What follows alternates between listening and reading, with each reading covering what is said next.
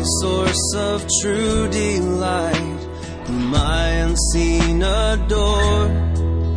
Unveil thy beauties to my sight, that I might love thee more. Oh, that I might love thee more.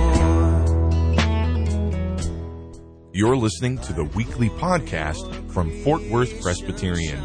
The following message was recorded live from our sanctuary. Our prayer is that this message would nurture a joy for loving God and loving people in you as you listen. See my bleeding dying Would you turn with me in your Bibles to Ephesians chapter 4? Uh, if you're using the Bible that's in the pew or chair, it's page 978. We'll begin reading with chapter 4, verse 25. The last of our uh, studies on the tongue. From what some of you have told me, this will be a relief. Not that you haven't benefited, but it just, it is always convicting for all of us to talk about this subject.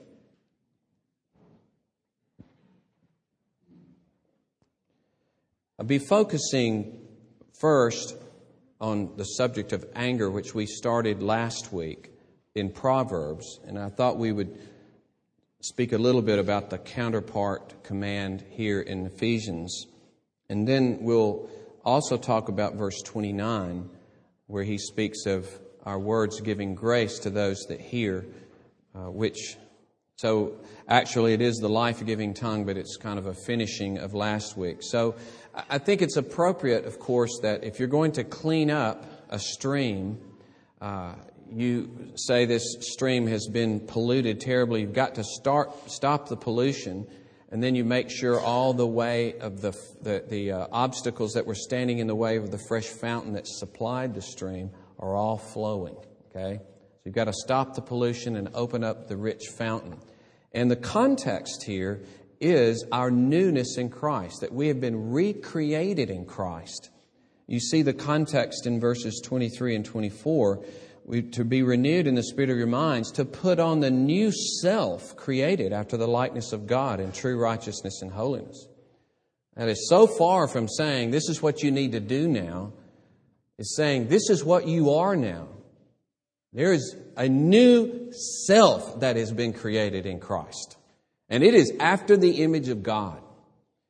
Now that is hugely encouraging and it does away with every excuse we might want to bring to the table. When you're talking new creation, then all of my personal whining about that's the way I am, this is just the way I was raised, this the habits I have, they're out the door.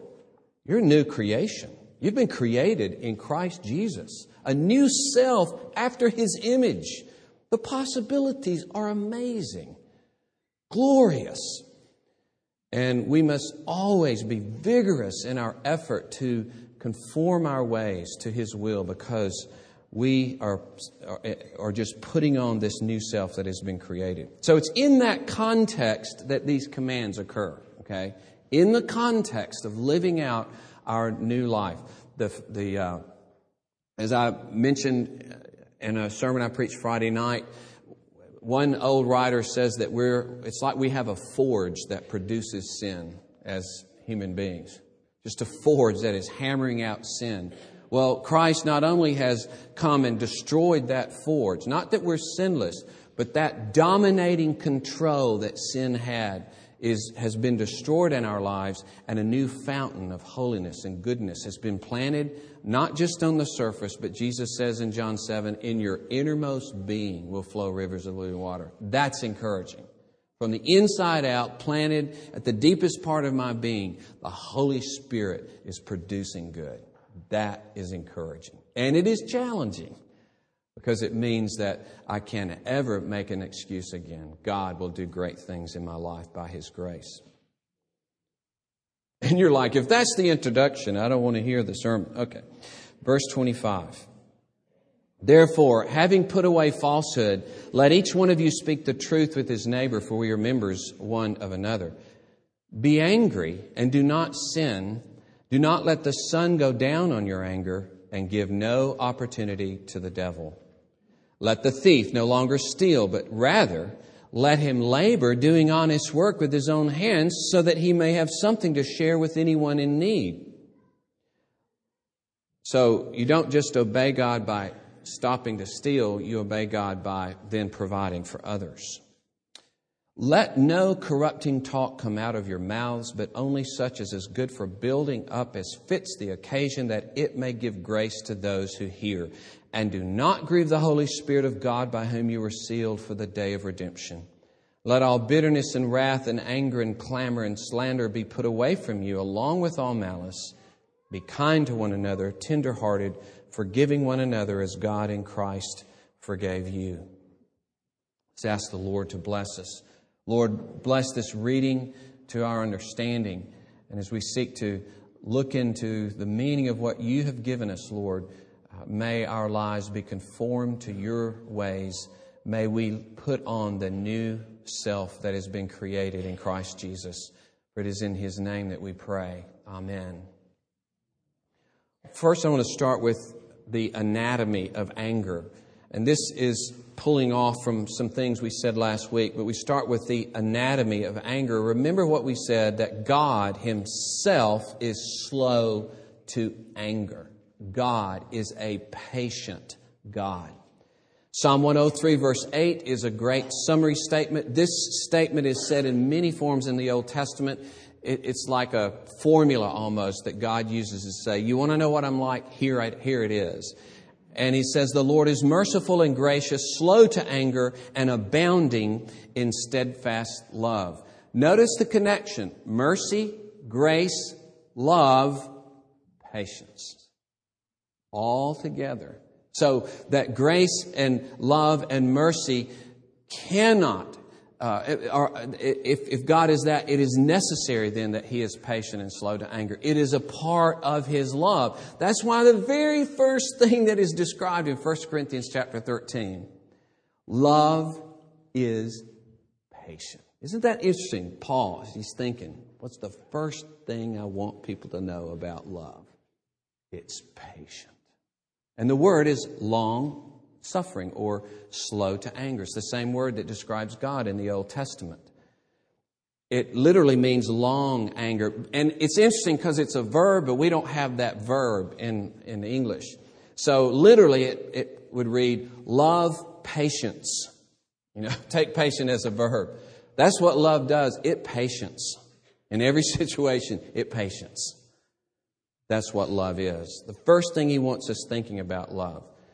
And so the anatomy of being an angry person, given to anger, is ungodliness.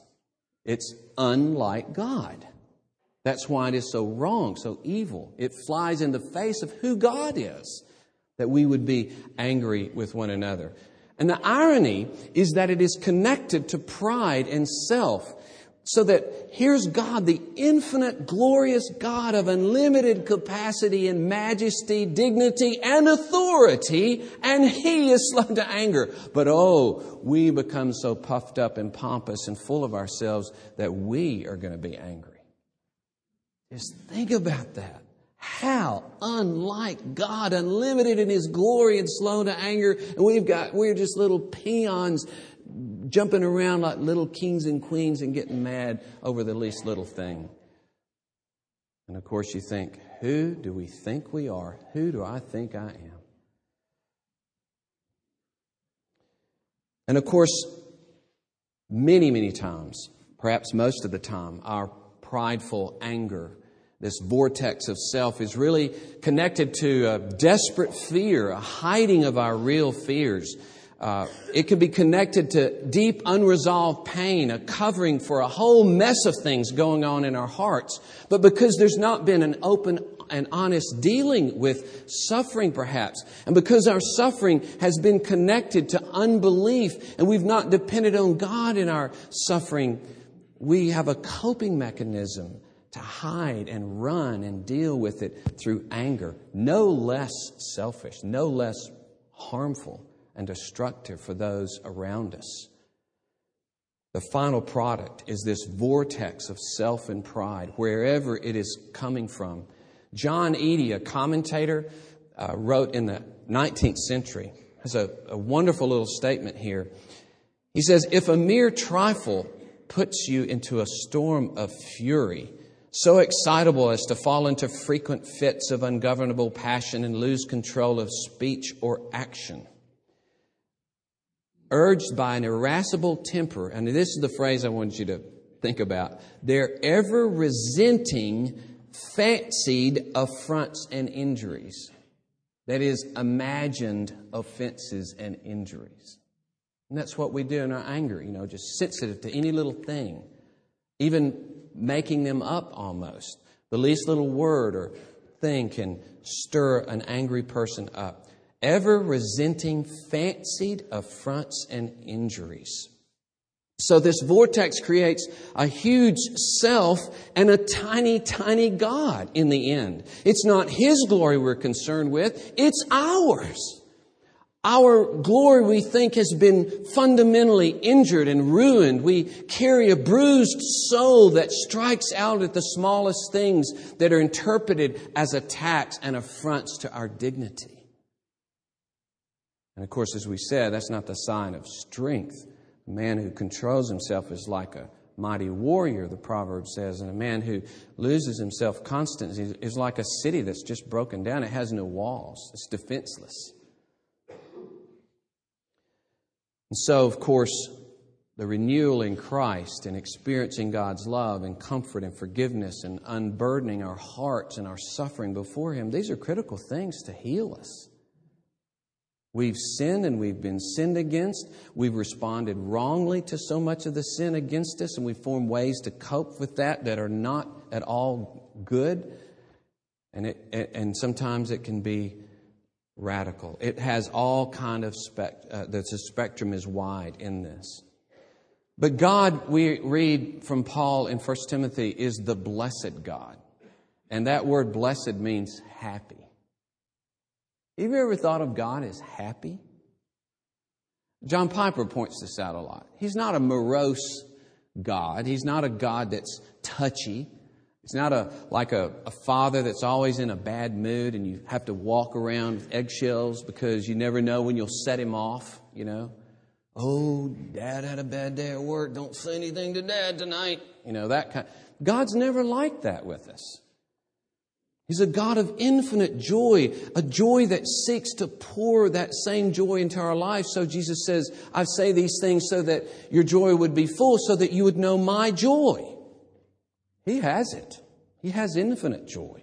Even in regard to evil, when he considers what he is going to do with that evil and how he is going to govern those things for good, he has joy.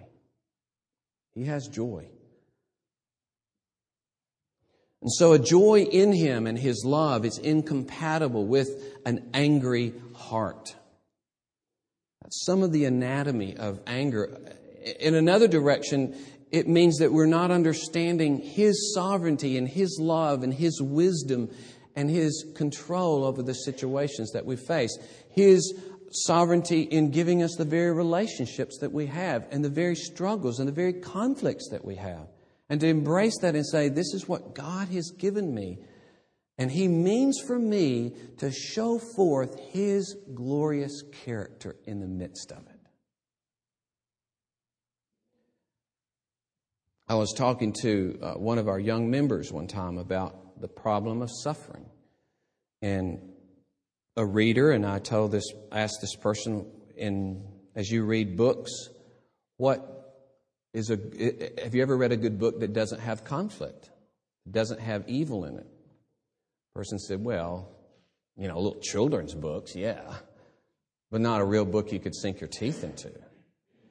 And there are many, many reasons, of course, that we don't understand of why God has allowed suffering. But one thing is that He apparently loves to see His people struggling against their own sin and the sin around them and to be glorious heroes manifesting God's character in very difficult circumstances.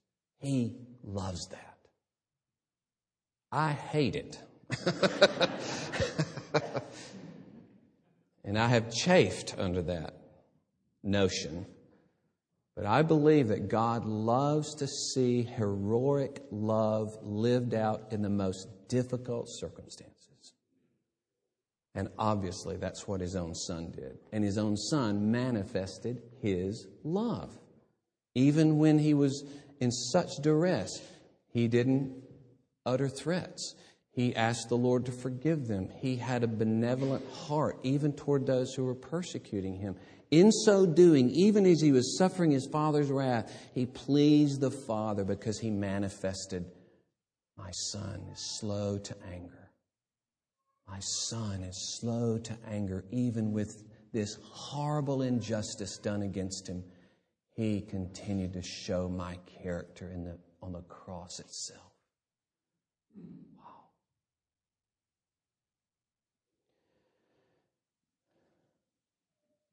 Well,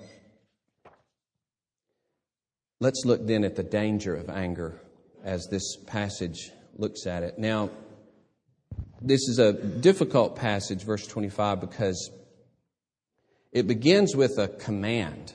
it's really an imperative in the original language. And so you could read it and say, it says right here, be angry, you know. Um, most commentators would call, call it what what is in the literature a concessive imperative. That is, it, you would read it more in terms of how the Greek would be interpreted. If you are angry, do not sin. It's a permissive thing in that sense. Now, some would say that this is an indicator that we can have righteous anger. Uh, as one would write, we're God's imitators. Anger cannot be excluded any more than in God Himself or even in the Messiah because Christ became angry at the Pharisees in Mark chapter 3, verse 5. And certainly, as John Eadie again says, that wrath against a brother draws judgment on an angry man, but indignation on behalf of others is one of the common bonds by which society is held together. So there is that element or discussion that's floated around this verse is there some uh, mention of that righteous anger, and yet then the warning that follows it? But if you are in righteous anger, be careful that you don't fall into sin. I would lean with a, a commentator who's by the name of Lincoln, who would say, really, in the context, that's not a good. I don't. I don't think he's dealing with that subject right here, righteous anger. Um, he would translate it this this way Anger is to be avoided at all costs, but if for whatever reason you do get angry, then refuse to indulge such anger so that you do not sin. That's a great interpretation, I think. Again, anger is to be avoided at all costs, but if for whatever reason you do get angry, then refuse to indulge such anger so that you do not sin. Because verse 27 shows us how dangerous it is. It gives opportunity for the devil. It shows in verse uh, 26 that you must not let it continue in any way. And then anger is one of the words mentioned in verse 31 that just absolutely is forbidden. Let all anger. So in the context, it's kind of hard to think that he's talking about righteous anger, but just the general idea that you must be so careful with this anger.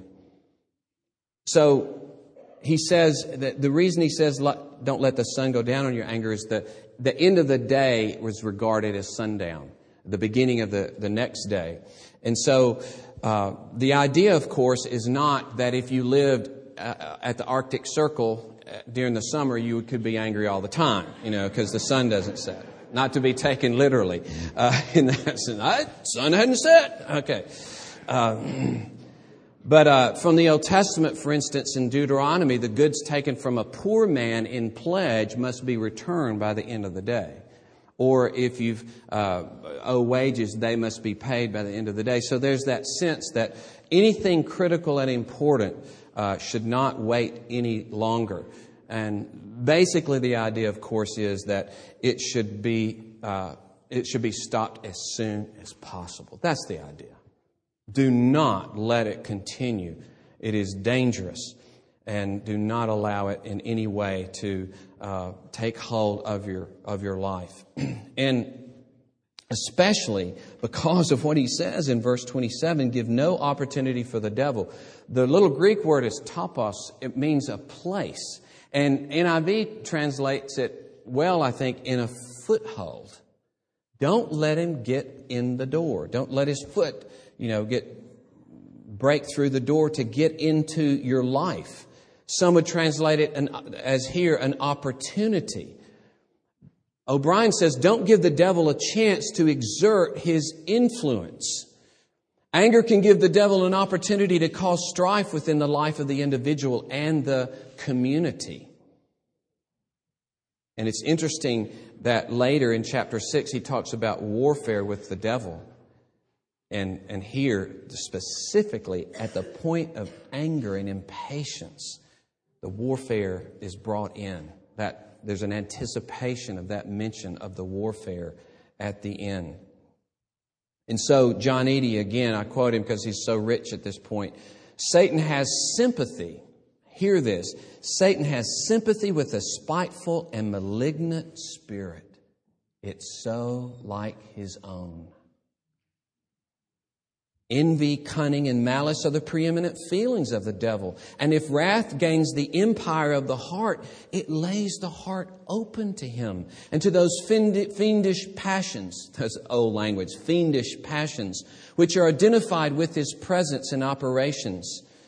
And to give him a place, but in one point, and he may speedily cover the whole platform of the soul. And so, here in Ephesians and in other writings connected uh, to the Judeo Christian uh, history, indulgence in anger is seen as giving free scope to the devil. Mitton says this the writer thinks in terms of a personal power of evil, which is pictured as lurking around angry people ready to exploit the situation. Anger is a kind of fifth column available for cooperation with the enemy. Hopefully, we are shaken some as to what Paul is saying here. You want to take your life and say, Here, uh, Satan, have a handle on my whole life. Get hold of me here. Then give yourself to anger. You want to put it in his hands, Paul says, then give rein freely to anger. And then the danger in verse 30 do not grieve the Holy Spirit of God. Then, of course, he goes right into bitterness and wrath and anger. It's, it, it doesn't seem possible almost that we could bring grief to the Holy Spirit. How, how, but this is the communication to us to show us the intimacy with which the Holy Spirit is in, uh, with that we have with the Holy Spirit, the work of His, of bringing us together, His unlimited desire to see us show the unity of Father, Son, and Holy Spirit and to pour love into each other's lives. And when anger governs, it grieves the Holy Spirit. It grieves Him. It grieves Him because of His love for you. You're not concerned. There are a lot of people that have been hurt all across this nation with their children, but we are grieved and we are hurt because we know little Mason. We know the Brooks. They're close to us, they're friends of ours, and it kills us, it wipes us out. And that's what he's saying here, in a sense. Holy Spirit is intimate with you, He cares about you, it grieves Him. Don't grieve Him by engaging in these things. But then the tongue, the power of the tongue for good. There's the danger of the tongue, but then the power of the tongue for good. So he, he says in verse 29, let no corrupting talk come out of your mouths. So there's this guard, there's this bridle. And it's as though you've put a sentinel up, you know, and you're watching every single thing that comes out of your mouth. And you're making sure that nothing comes out that's garbage corruption, filth, rottenness is a translation. And the idea is, of course, that this is the sewer. Okay? If you want to picture it like that, don't let your mouth be a sewer. Now you think, well, I hadn't said a cuss word in years. And that's what, not what he's talking about, of course. It can be a sewer just by the edginess of it or by the lack of kindness, the lack of gracious words. It's the same idea as in verse uh, 28, where the thief, you, you still are a thief in Paul's view, in Scripture's view, if you only stop stealing. If you're not giving, you're still the thief. You're only healed when you stop stealing and you are working and laboring so that now you're giving away to those who don't have. And so, in this way, it's not simply that you are keeping corrupting talk, whether it's anger or lies or gossip or backbiting or slander, whatever it is. But your tongue must be used for good always thinking, is it building the other person up? Is it fitting the occasion? Is it now by God's mercy and kindness that I'm imparting grace to those that hear? And I, I like to think of, I think of this word grace in its larger meaning, that we are instruments by God's uh, mercy to convey grace to one another. That's why I would say, in, in terms of the means of God's grace, that certainly it is the word and prayer and, and the sacraments, but there's a huge means of God's grace as we give ourselves to each other and speak the gospel to each other and live the gospel out before each other. But there's so much good that we can do to each other with our words. So powerful. It is, it does have the power of death, Proverbs says, but it has the power of life also the power of life.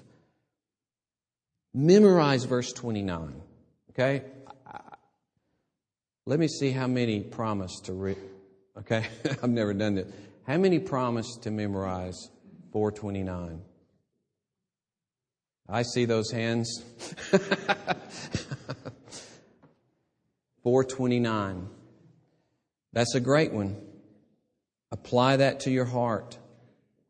Meditate on it, break it down, think through it, ask that God would make it real in your life, that you would be a person who is building others up at the right occasion and giving grace to them.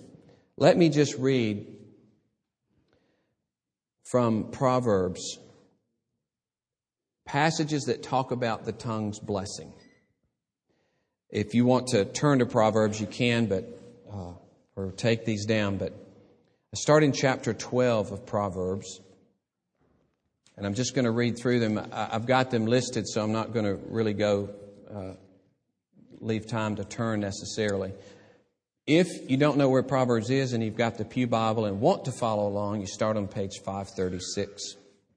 But in chapter 12, verse 25, anxiety in a man's heart weighs him down, but a good word makes him glad. Ah, see what you can do? By God's grace. Chapter 13, verse 14. The teaching of the wise is a fountain of life that one may turn away from the snares of death. Chapter 15, verse 4. A gentle tongue is a tree of life, but perverseness in it breaks the spirit tree of life or breaking the spirit. Chapter 15 verse 23, to make an apt answer is a joy to a man and a word in season, how good is it? verse 30 of that chapter, the light of the eyes rejoices the heart and good news refreshes the bones.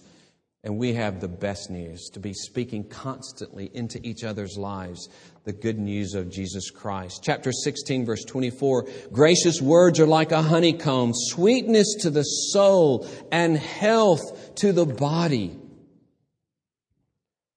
Skipping over to chapter 25, verse 11.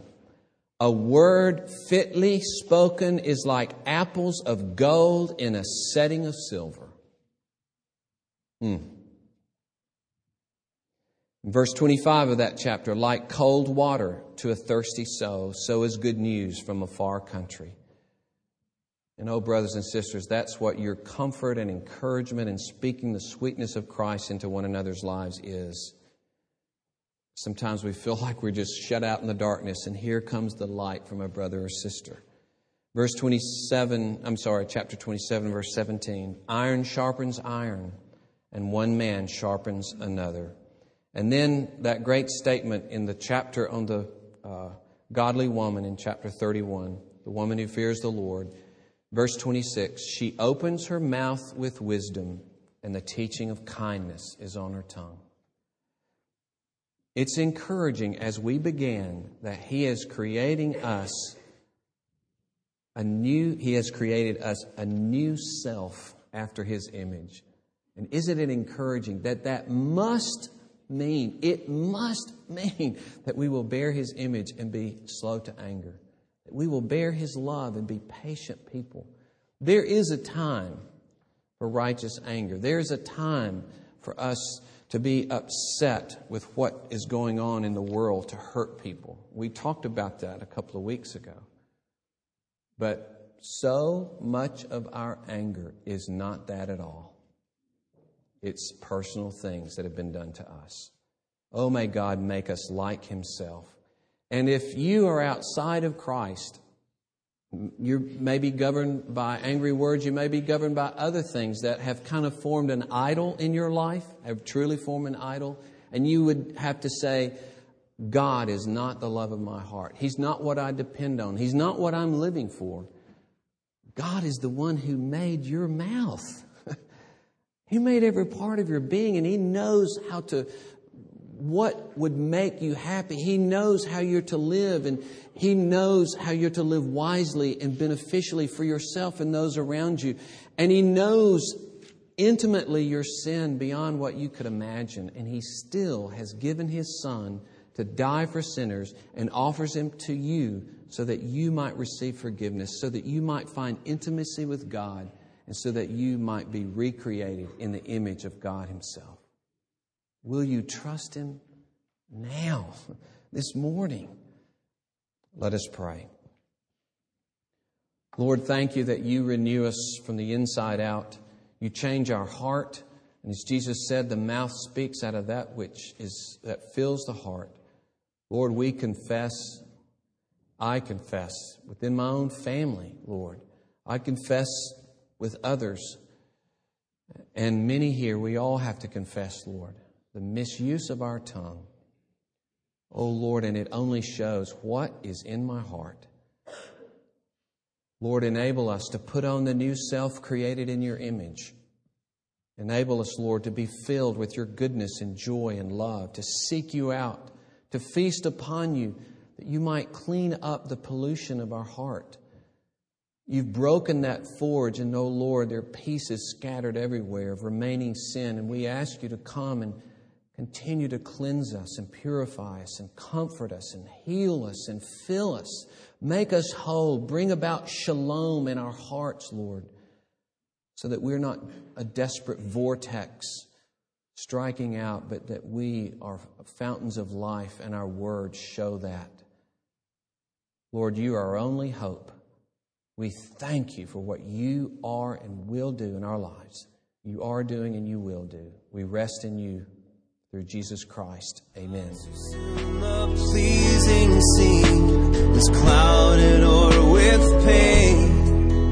Thank you for listening to this weekly podcast from Fort Worth Presbyterian. Our prayer is that this message was able to nurture a joy for loving God and loving people in you. Please visit our website for worship service times, directions to the church, and to subscribe to this podcast. Our web address is fortworthpca.org. Fort Worth Presbyterian is a part of the Presbyterian Church in America.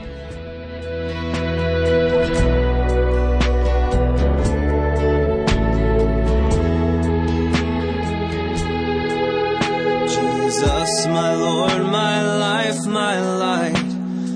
Come with blissful ray. Break radiant through the shades of night and chase my fears away. Won't you chase my fears away?